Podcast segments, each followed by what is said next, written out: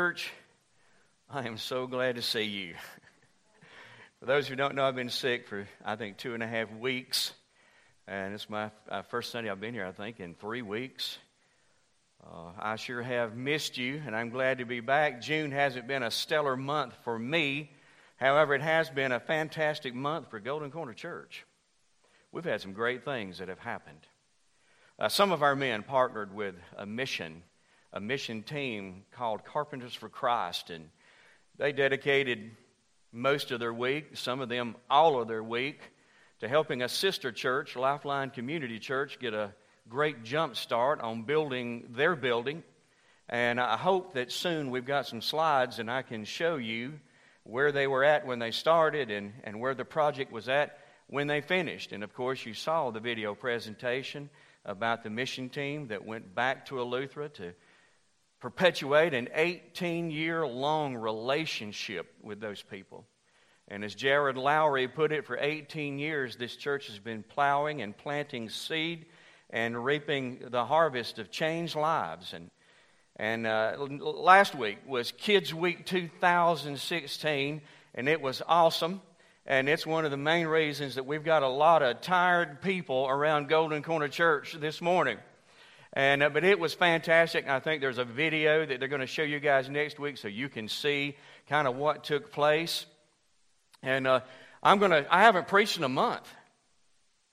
And so I'm going to, uh, I don't know if I can even remember how to preach, but I'm going to make a, a stab at it and see what I can do. And this morning I want to tell you a story. And of course, it's a story that's found in the Bible. I'm not just making it up. It's found in the Old Testament book of Second Kings, the entire third chapter. Now, here's what I want you to do. You listen carefully to this story because within this story, there's a life lesson that's critical to you. And it's critical to where you are in your life. And in particular, maybe I should say it like this it's critical to you getting out of the situation you're in at this point in your life. So you listen carefully and you see if you can identify the moral of this story, okay? The story involves four kings. First was named Joram, he was the king of Israel. Second was a guy named Jehoshaphat, he was the king of Judah. Third king was a fellow named Mesha, he was the king of Moab, and then there was an unnamed king who was the king of Edom. Joram inherited the throne from his brother I don't, I don't even know if I can pronounce. I'm going to make a. Y'all wouldn't know if I mispronounce it, so I'm just going to say Ahaziah. Does that sound good to you? Sounds good to me. Let's go with that. Now, Ahaziah, did I say it the same way the second time? It don't matter, really, does it? Ahaziah had he had inherited the throne from his daddy, a guy named Ahab. You ever heard of Ahab? Some, most of you have. Ahab was a bad dude. I mean, really bad, rotten to the core. The Bible says that.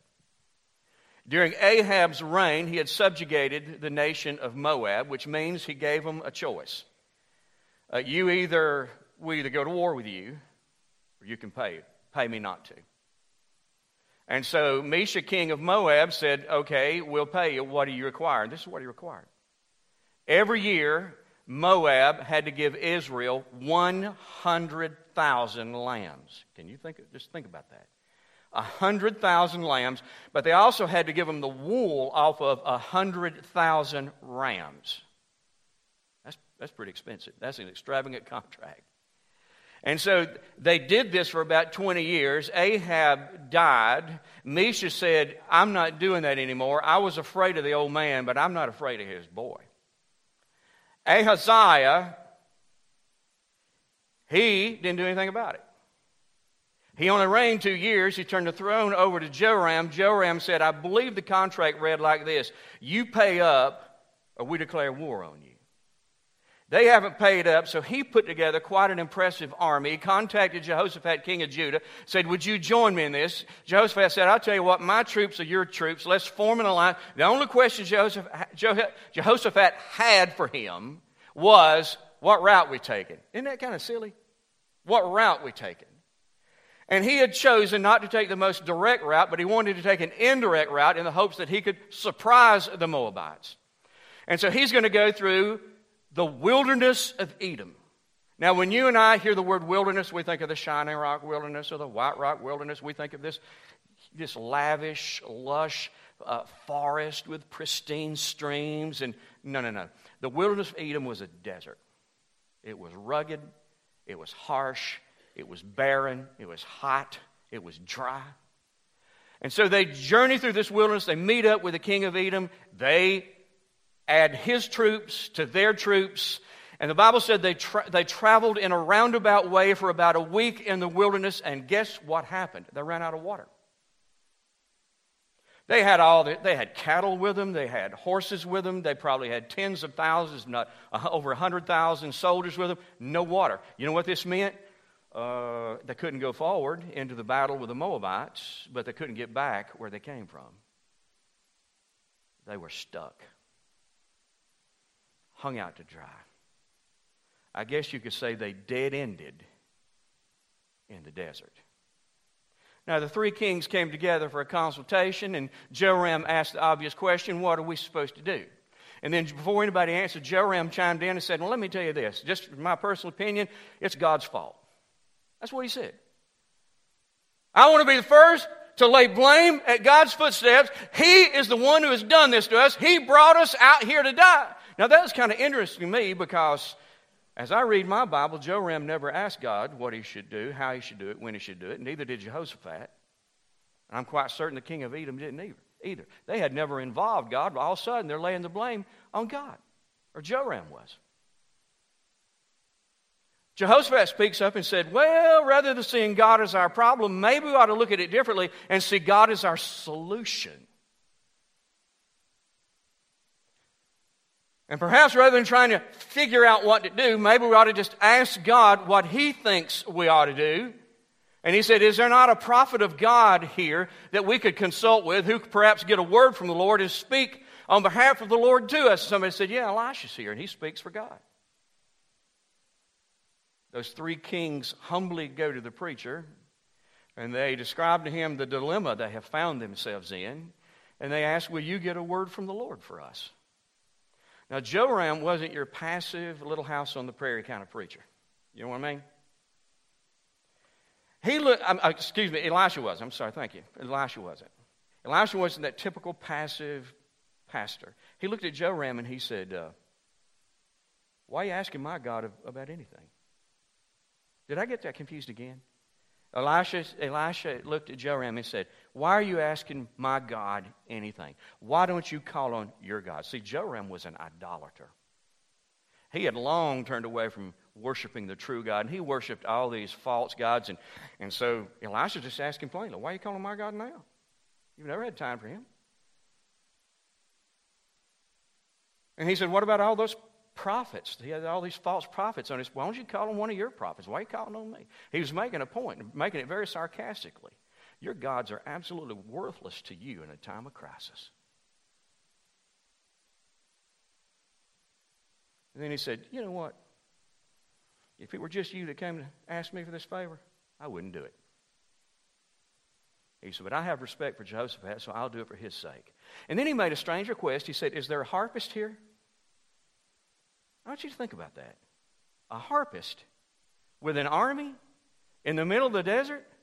I mean, who thinks, okay, let's get ready for war. Make sure we've got some harps and some harpists with us. He said, Is there a harpist here, Elisha? And so they said, uh, Yeah, we got one. He said, Bring them to me. And as the harpist played, Elisha sought a word from the Lord. What was he doing with his music thing? Elisha was trying his best to create an atmosphere where God was likely to speak, and if God spoke, he was likely to hear what he said.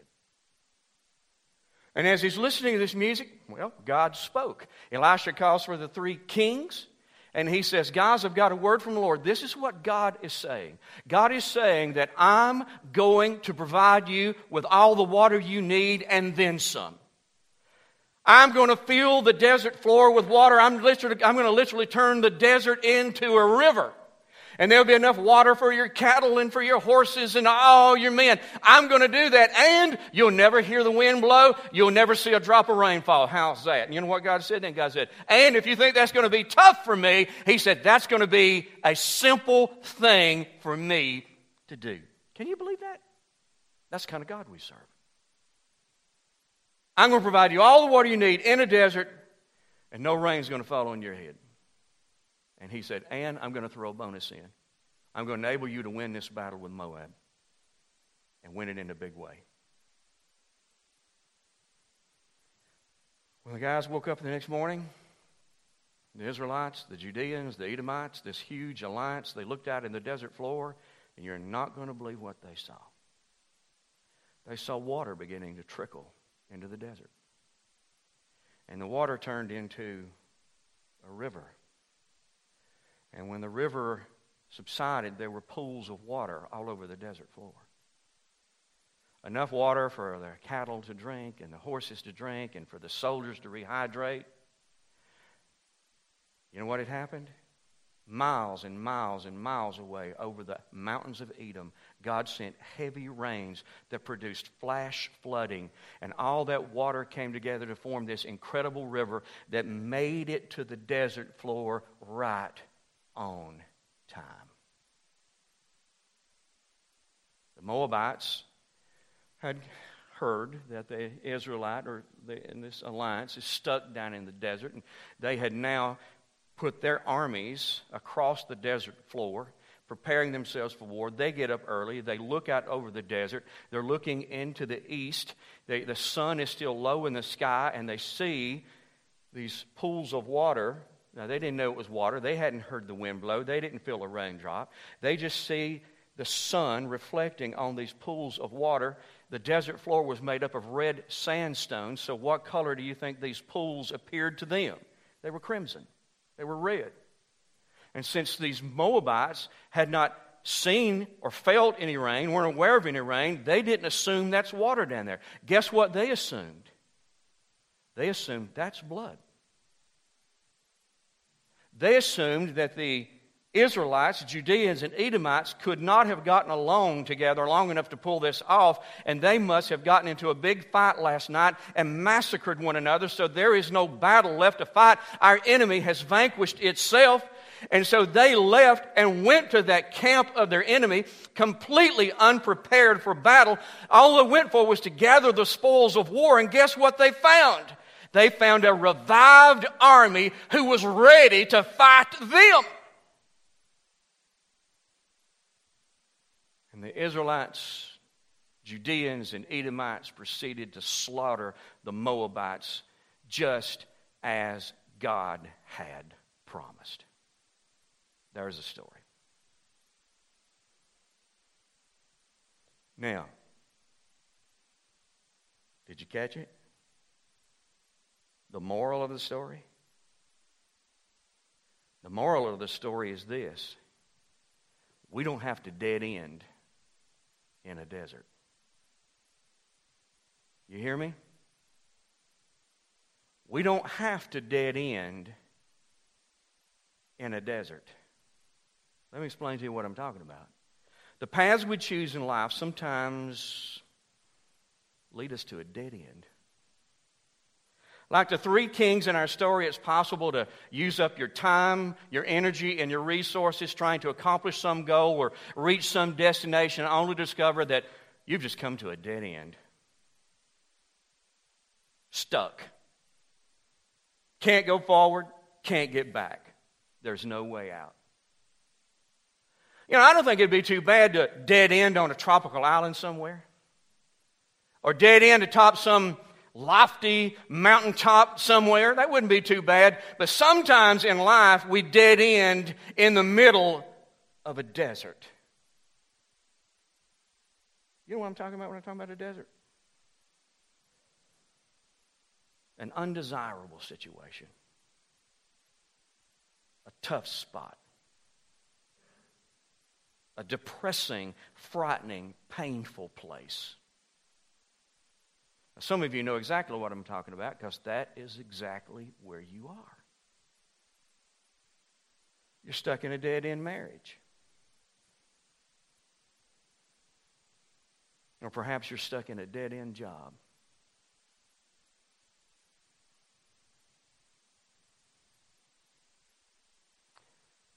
Some of you have dead ended in a financial desert. Boy, you wish there was a way out, but if there is, you can't see it. For some of you, your desert is emotional or physical.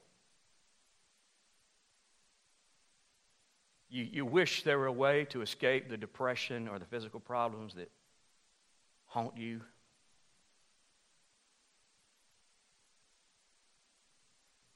You're in a bad spot and you just don't see a way out. If that's you, I've got good news. You don't have to dead end in that desert. It doesn't have to end there. You see, God can make a way where there is no way. The people in our story dead ended because they ran out of water and they had no hope of finding additional water. Without water, they couldn't go forward. They couldn't get back where they started from. They were absolutely stuck. So, what did God do? He made a way where there was no way. He turned a desert into a river. God turned a desert into a river. Now, if you don't remember anything else, I'm telling you, you get this. As long as there's a God in heaven, we don't have to dead end in a desert. God can make a way out of any and every desert, even the desert you find yourself in this morning. So, what should we do? Uh, I'm going to suggest that we let God get involved. Now, let's face it, sometimes we dead end in difficult places because we left God out of critical decisions. That's not always the case, sometimes it is. With the men in our story, it was the case, and it might be the case in your story. But here's, you know, I've got such good news. You know, some good news. Doesn't matter how you reach the dead end, the solution is the same. Let God get involved. God is not only willing to get involved, He's waiting to get involved. The God of infinite power, wisdom, and resources is itching to get involved in your dilemma and deliver you from your desert. So we need to let him get involved. How do we do that? I, am going to tell you. And it's just as simple as it can be. It's going to be simple. Some of you will be tempted not to listen to what I'm saying. It's simple, but it works. I promise you it works. How do you get God involved? Ask, listen, trust, and obey. Ask, listen, trust, and obey. Now, you don't have to remember the names of those kings, and you don't have to remember how many lambs and how much wool they sent up there per year. You need to remember that. Let's take a look at each word ask. This is kind of self explanatory. I'm not going to bog down here and take a lot of time, but we start by asking God to get involved and make a way out of this where there is apparently no way. And while you're asking, you ask Him what He wants you to do in this. Now, that may sound a little silly because I'm sure that you've analyzed your situation from every direction, and if you could have identified something to do, you would have done it a long time ago. But I want you to understand that there's a real good chance that when you ask God if there's anything He wants you to do, He's going to give you something He wants you to do. And there's a real good chance that something is going to be something you never thought of doing. So ask Him. The second thing is listen. Once you've asked God to get involved and you've asked for His leadership, the next step is to listen to Him. And I can't emphasize this enough you cannot skip this step. You can't skip this step. And your response, in response to your request, God is going to speak. I, I promise you. He's got something that he's going to say, and you really need to hear him when he says it. He's going to encourage you just the same way he encouraged the men in this story. They've dead ended in a desert. They asked, for they asked him for his involvement. He spoke, and when he spoke, he encouraged them by telling them, This need of water you've got, I'm going to meet that need. This enemy you're facing, I will help you vanquish that enemy. How encouraging those words must have been to those men. You don't read any more about them being confused or frightened or angry or blaming one another or blaming God. God's got something He wants to say to you. It's a word that is so critical that it will absolutely help you experience peace while you're waiting on Him to get you out of the desert. You can't afford to miss what He's got to say.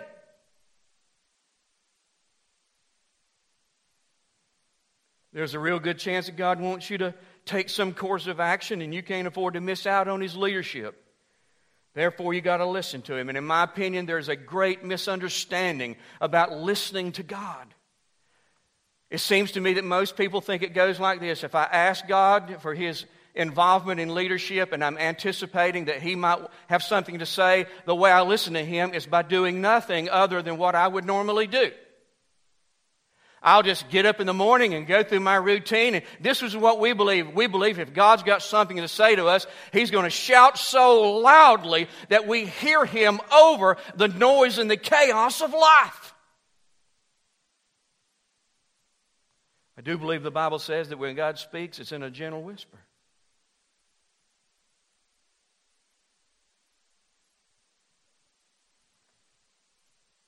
Listening to God is not passive. It's active. Elisha listened to God on purpose. He pursued the voice of God. He created an atmosphere where I think God, I think there's a good chance God could speak to me. And if He does, I think there's a real good chance I'll understand what He's saying.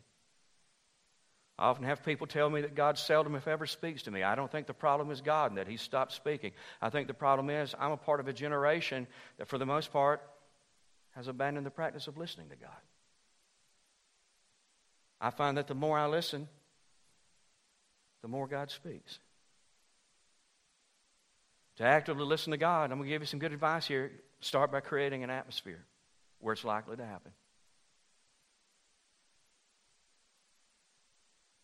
If he, if he speaks, it's very likely you're going to hear him. For me, this is what it takes it takes time, it takes intentionality.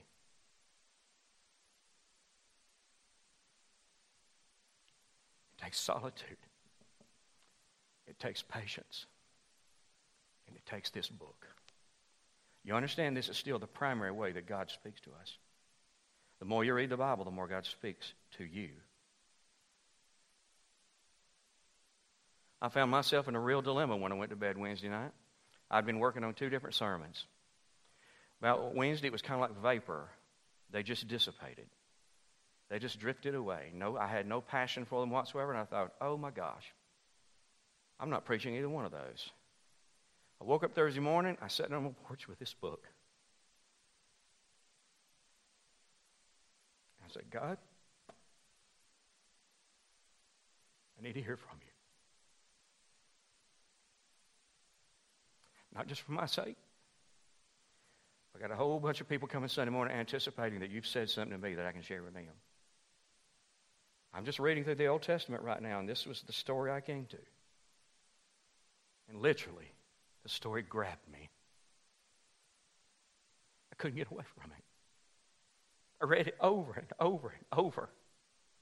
I came up here and read a few commentaries, and I'm thinking, there's something here, God. There's something here you're trying to say. What are you trying to say to me? I was on my way home, and this thought came to me Son, you never have to dead end in a desert. They didn't, and you don't. And you go tell them that Sunday.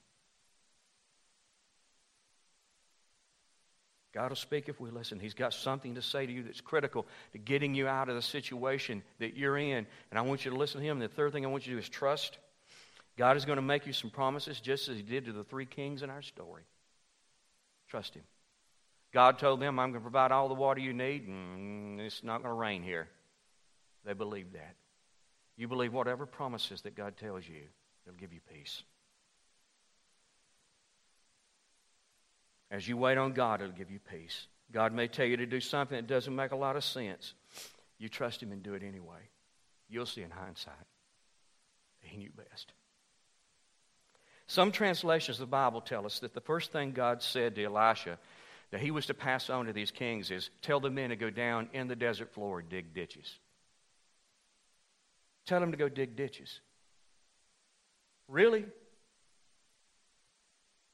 I mean, they asked God, what do you want us to do? God said, I tell you what, go down there and dig ditches in the desert floor. God, we need water here. We got, we got an enemy that knows we're vulnerable. And we've asked you humbly what to do. And you, that's what you've come up with? Dig ditches in the desert? Apparently they did. And in hindsight, I promise you they were glad they did. Because a flash flood came through the desert floor. And when it all subsided, guess what all those ditches were holding? Water. Water they needed to survive, and water that turned out to be critical to them winning the battle. God knew best for them, and He knows best for you, so you trust Him. And the fourth is obey Him. Do whatever He tells you to do. The men in our story obeyed God first. Then God did as He promised. God not only gave these men what they needed to get moving again, He did more than they asked. They didn't ask for it, they didn't even ask anything about the battle. God just threw that in as a bonus. Said, I'll make sure you win the battle. This is the way it works, folks. We obey God first, then He steps in and gets involved. When He gets involved, He'll always do more than we ask Him to do. With His gracious help, we'll find ourselves beginning to move again. We'll start making progress. Slowly but surely, we emerge from the desert, not just as survivors, but also as victors. My wife and I were married young, and if you were here during the Making Us Husband and Wife series, I told our story, and you know that. And nobody ever taught us how to set up and live by a budget. So for the first 16 years of our marriage, we had to, we developed this nasty habit of living week to week, week to week. You know what that, you know what that's like? Does anybody know what that's like? We just live week to week. Now, of course, there were some weeks that there were things that happened that stretched us beyond our means, and we developed a second bad habit. We developed the habit of using credit. And so, on the Friday after Thanksgiving, 1992, 16 years into our marriage, we experienced a financial cave in. All this caught up with us. We were in a bad spot. We were in what I would call a, a financial desert we couldn't see any way out. I blamed her. She shared some things with me she thought I could have done differently that would have helped the situation. She kind of blamed me. In my heart, I kind of blamed God. I'm like, come on, God. We're your children, we're your servants. How could you let us get in this situation? I remember one evening where we agreed God's not to blame. If anything, we need to be looking at God as our solution. And we got on our knees and we knelt in front of our sofa and we prayed together. And this was the way our prayer went God, we've made a mess of our lives financially. Completely. We, we're, we're to blame. You have no blame in this. But here's where we are we need your help and we specifically asked him, What do we need to do to get out of this and stay out of this? And we made a, a, we made a verbal, audible commitment. Whatever you tell us to do, we will do. We asked. We, we, we invited him to get involved. After that, we began to listen. We asked for his guidance. We expected him to say something. But let me tell you how we did it. We went down to the Christian bookstore. We bought books about financial management. We bought CDs. We read those books. We watched those CDs. We studied this. Every passage in this book we could find about money. We studied it. You know what we were doing? We were aggressively, actively putting in ourselves in a position to hear what he said. We were listening. I remember toward the end of December, it might have been right around the 1st of January uh, evening at the house, Lynn was sitting at the table sewing. And I was doing what I do best. I was lying on the couch. I'm just lying there, you know, and, I, and all of a sudden, it's one of those moments where God spoke. I didn't, I didn't hear it audibly, you know what I mean? But I knew God just said something to me. This is what He said Ronnie, here's your first step. In 1993, give away more money than you've ever given away. Uh, we were givers. But it was very clear what he said give away more money than you've ever given away. It was so vivid, Mike. I remember just raising up on the edge of the couch. I mean, it was just so real. And I prayed, And I didn't pray out loud, I didn't want to freak Lynn out, you know. But in my heart, I said, How much? There was a, a, a, numerical figure that jumped into my mind. I mean, it's just as clear. It might as well have been in neon lights. I mean, I just saw that number, you know. I turned to Lynn and I said, I think God just spoke to me. She stopped and she said, What did he say? He said, Our first step is to give away more money this year than we've ever given away. Lynn had another question How much? I told her the number that came to my mind. Without flinching, she got the calculator, divided that figure by 52, and said, We'll do it. We asked for him to tell us what to do. He spoke. Does that make sense to you that somebody in a financial crisis that, that God would say, here's your first step, give away more money. Now, eh, you know, just being rational, logical, if we ever find ourselves in a tight place, what do we do? We either decrease our giving or we eliminate it say, until, until we can get back on our feet, we're just not going to be. You say, Ronnie, it doesn't make any sense to me. How much sense does it make to dig ditches in a desert?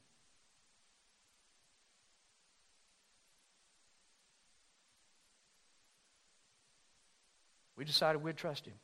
We started doing it. I remember uh, I balanced the checkbook at the end of January, and uh, I knew I'd made a big mistake. There was money left in her checking account after we paid our bills. That never happened to us, did it, Lynn? Never. We never had money left over. There was money left over.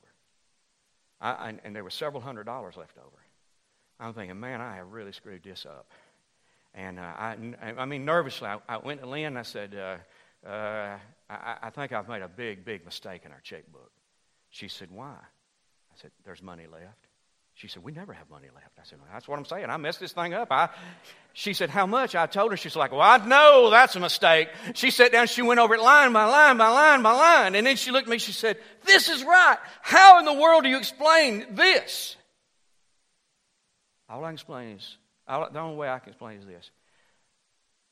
We got God involved, and we were starting to move out of the desert. You can believe this or not, but she's sitting right here, and you say, Well, you might, Ronnie, you might lie. She won't lie, she'll tell you the truth. By August 15th, 1993, we were out of that desert. Out.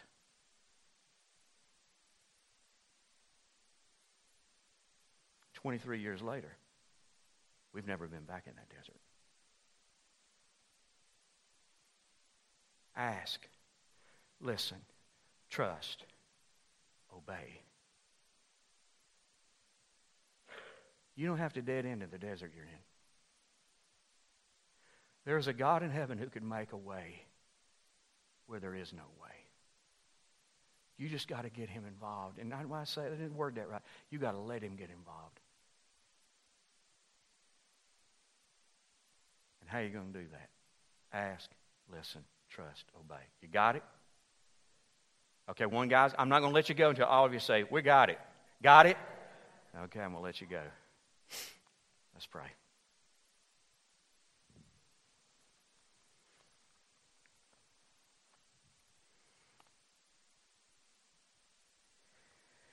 Father, you know exactly where every person in this room is.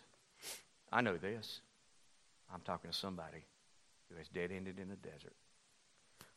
What kind of desert? I don't know.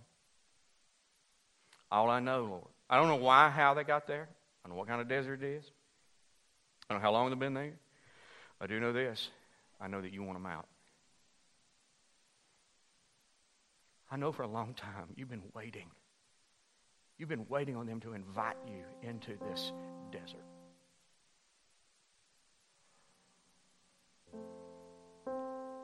Perhaps they've asked but didn't listen. Maybe they listened and didn't trust. I don't know. This ought to be the, this day ought to mark the beginning of the end. And this is what I'm praying that as those three kings believed the word that Elisha shared, as, as the men had to believe those kings when they shared this, I ask that the people in this room believe what I have shared with them today. And believe it to the degree that they would walk out of here and try this really try this and give it time because I know what's going to happen. You're going to deliver them from this desert. Thank you, God, for your guidance. Thank you. In the name of Jesus, we pray together. Amen. You're dismissed. Thank you so much for being here.